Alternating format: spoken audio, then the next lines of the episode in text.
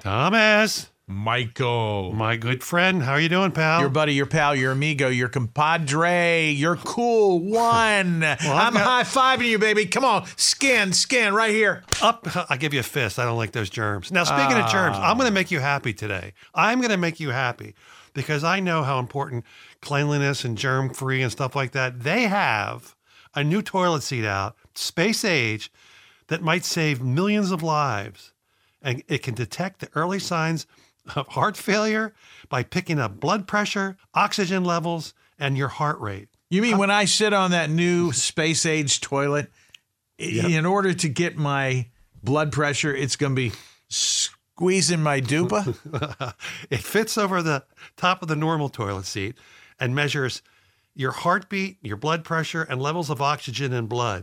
It's battery powered, waterproof, and it sounds like it's a winner, buddy. Why couldn't have Elvis had this? yeah. Oh, and why a toilet seat? Surely the electrodes and stuff could have been fitted over a more common device, right? I hate to think of what happens. I- I'm sure it's uh, running on AC power. What happens when, you know, that certain squirt goes in the wrong place? Can you imagine? can you imagine going innocently to somebody's house that you don't know they have this, and you get on the toilet seat, and all of a sudden wires and circuit breakers, bomb squad, bomb squad. well, the bomb squad was there as soon as you sat down. That is what you call a real stink bomb right there. you know, I suspect for many of us, including me, the toilet seat is the last bit of refuge left in our house. We don't need to be destroyed by a nagging toilet seat, do we? Oh, the refuge. How about we just invent a toilet seat that automatically cleans the bowl, flushes, and puts the seat down? How about that? You're really lazy, aren't you? Does it? co- Here's what I want to know: Does it come with Wi-Fi? Wi Fi? Wi-Fi, baby. And what's your download speed? And can it name that tune in three notes? yeah, I only want to upload in that situation.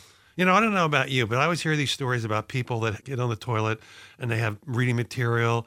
I mean, I don't want to get too personal, but I'm in on Yeah, I that don't want mile. to get too personal. no, no, but I mean, I'm one of those guys that in and out, right? In and out. Or are you guy that you like to sit and you know read the morning paper? Honestly, WTMI is not my favorite radio station. The Big Brother butt check device. That's what they're going to call this thing. Big Brother butt check device, the triple E. BD. I've given you some of my thoughts on this, Thomas, but I still need to sit on it for a while. Aha. Can you imagine if Elvis had this thing, buddy? We'd still have that guy. Uh, maybe. What would he be doing today if he was still alive? Think about this for a second. If Elvis was still alive, he would be in his 80s. And what do you think he'd be up to? I'd say about 315. Tom and Mike. Now, climate change is causing all kinds of problems in the world, my friend, but here's something that I didn't think was going to think about for a while. The melting glaciers are exposing the bodies of over 300 dead climbers on Mount Everest. Now, that sounds like something we can have fun with. Or as Julie Andrews would say, the hills are alive with the sound of melting. But seriously, the warm weather, so many guys have died on this thing. I mean, this thing is like, you know, when we were kids, Mount Everest was like conquered by one or two people a year, maybe one person every t- I don't know. But now it seems like hundreds of people are going up there, and a lot of them are experienced, a lot of them are dying. They've exposed 300 bodies. They're preserved because it's been so cold. So now the question is, how do they get them down? I say you get on top of them and you snowboard them down, right?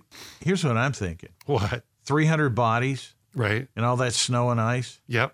I think that's probably the tip of the iceberg. There you go. Look at you. Oh, I'm so funny. I can't stand myself. Oh, you know, since they've been frozen, maybe we can bring them back like the woolly mammoth. I wonder if they've contacted their loved ones Mm. and tell them. It's a woolly mammoth weekend. You know, of course, some people are calling this a hoax and say they're just nothing but rubber dummies. What do you think? Rubber dummies Right. planted by the CIA, the deep freeze state. See what I did there? You can hear this conversation going on now. Clean up and peak four. Mm. you know, I can't imagine something less fun to do than climb a mountain. How about you? Yeah, I don't get it, but I guess you have this incredible sense of accomplishment when you get to the peak. It's kind of like me on a Saturday night with my wife. Ah, boy, you're just rolling, aren't you? I'm today? rolling, baby. You want to switch places? Uh, no, you're the straight man today. I'm the funny guy. you know, it's one thing to climb Everest because it's not a, like a straight up, you know, put the dagger into the thing and pull yourself up. It's more like traversing hills and valleys and stuff like. I mean, it's it's difficult. Don't get me wrong, but have you seen these guys climb these cliffs like straight up with nothing but their hands and fingers? Yeah, how did they do that? Uh, you talk about cray cray. Oh my gosh, Thomas, how do they do that? And you see them put the chalk on their fingertips, like that's going to help. well, whatever, whatever it takes. And don't you have to have a really great day that day to be able to do that? I mean, what you can't have an off day at the office, can you? No, a lot of these people, they, you know, they end up, you know, buying the farm. I don't know. That, we're they're different people. Would you ever jump out of an airplane? I told you that story. I almost did once, but when I found out my instructor was insane, I said, "No, I'm not going to do this." Right. You came to your senses. I came to my senses. You came to your senses. And you know what? People could come to their senses, my friend. If they want to listen to this without cut, where could they go? What's this world coming to dot com, which is our daily podcast. It's so much fun. And we want to invite you to invite your friends. we'll have a big communal experience, just like the 70s. Tom and Mike. Have you ever had a kidney stone? I have not. Well, you're a lucky man. I hear they're very painful, and I Oh. know that you have. Yeah, about 10 years ago, I had no idea what was happening. I was in bed. The pain was just unbearable and I had to go to the hospital. And uh, they didn't take it away that night, but they gave me plenty of drugs. That, uh, But do you know that kidney stones have increased from 3.8% of the population in the 70s to now it's almost at 10%? Why is that? What do you think? Our diets? I mean, you get a kidney stone from a lot of reasons, but mainly you don't drink enough water, you don't exercise, and you eat too much salty food. I'm hoping I'm going to be okay. Well, they want you to eat plenty of fruit and vegetables, which makes your urine less acid. You knew that, didn't you? No. How do you know your urine is acid? Is it like dark? I don't know. I guess my tomatoes would know, but I don't know. yeah. He pees on his tomatoes, everybody. Once in a while. By the way, this is while they're being grown. Just in case you're wondering if he buys tomatoes at the market and brings them home.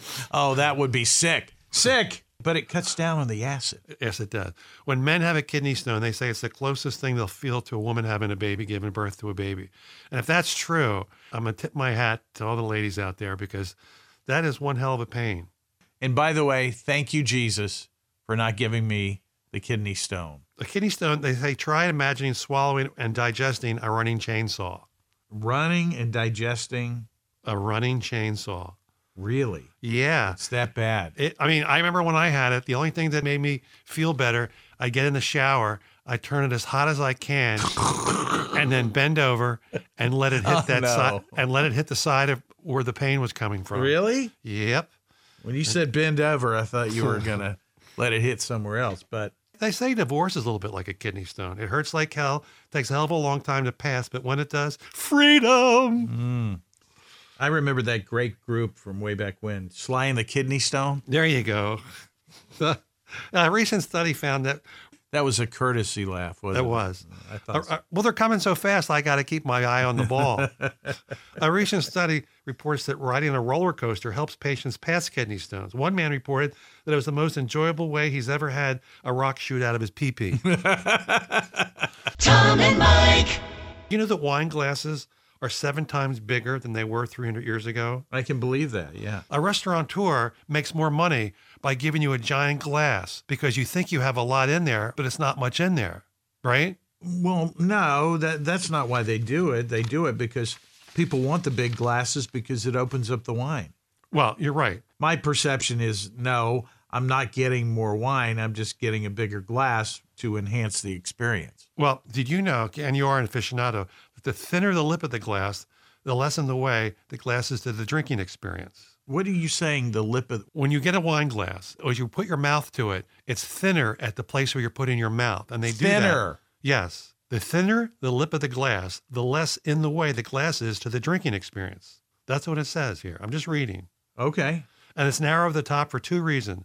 So it doesn't end up on the floor when swirling, which you do all the time, right? Yeah. It helps collect the unlocked aromas and easier to smell them, Right. right? And there's a different taste from wine glasses and water glasses. Did you know that? No, but you know what I like to do?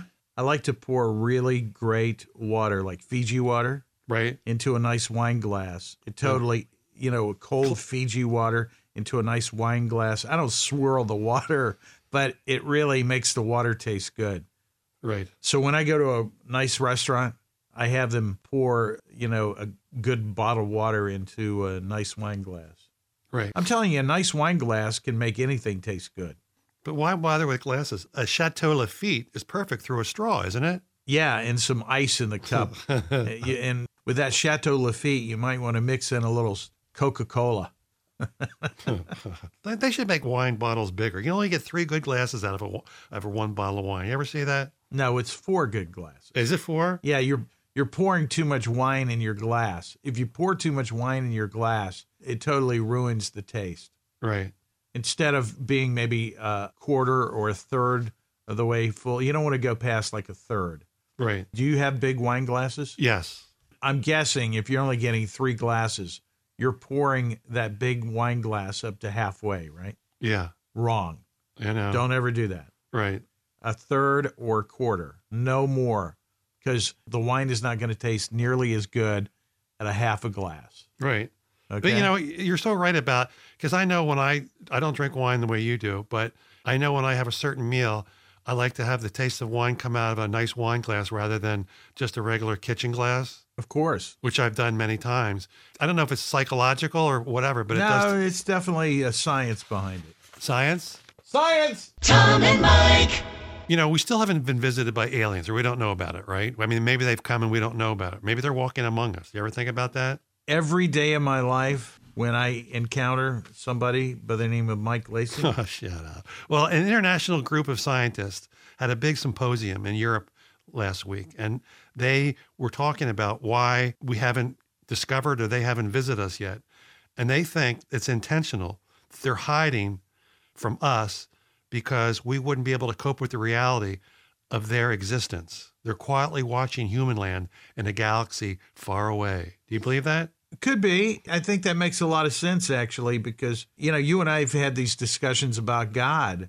I've told you that God looks and observes, and if He totally manifested Himself in the world, we would just die of fright. We would all have heart attacks. It would be too much for us to handle. And I, I think it'd probably be the same kind of thing with an alien. Or maybe they're just waiting for the Earthlings to hit the 10 billion mark, and then it's lunchtime. Everybody, come on down. Over 10 billion served, Or maybe they saw Carrot Top and said, "No, we're not going there." or a certain orange person. Right. Well, they're both orange. That's true.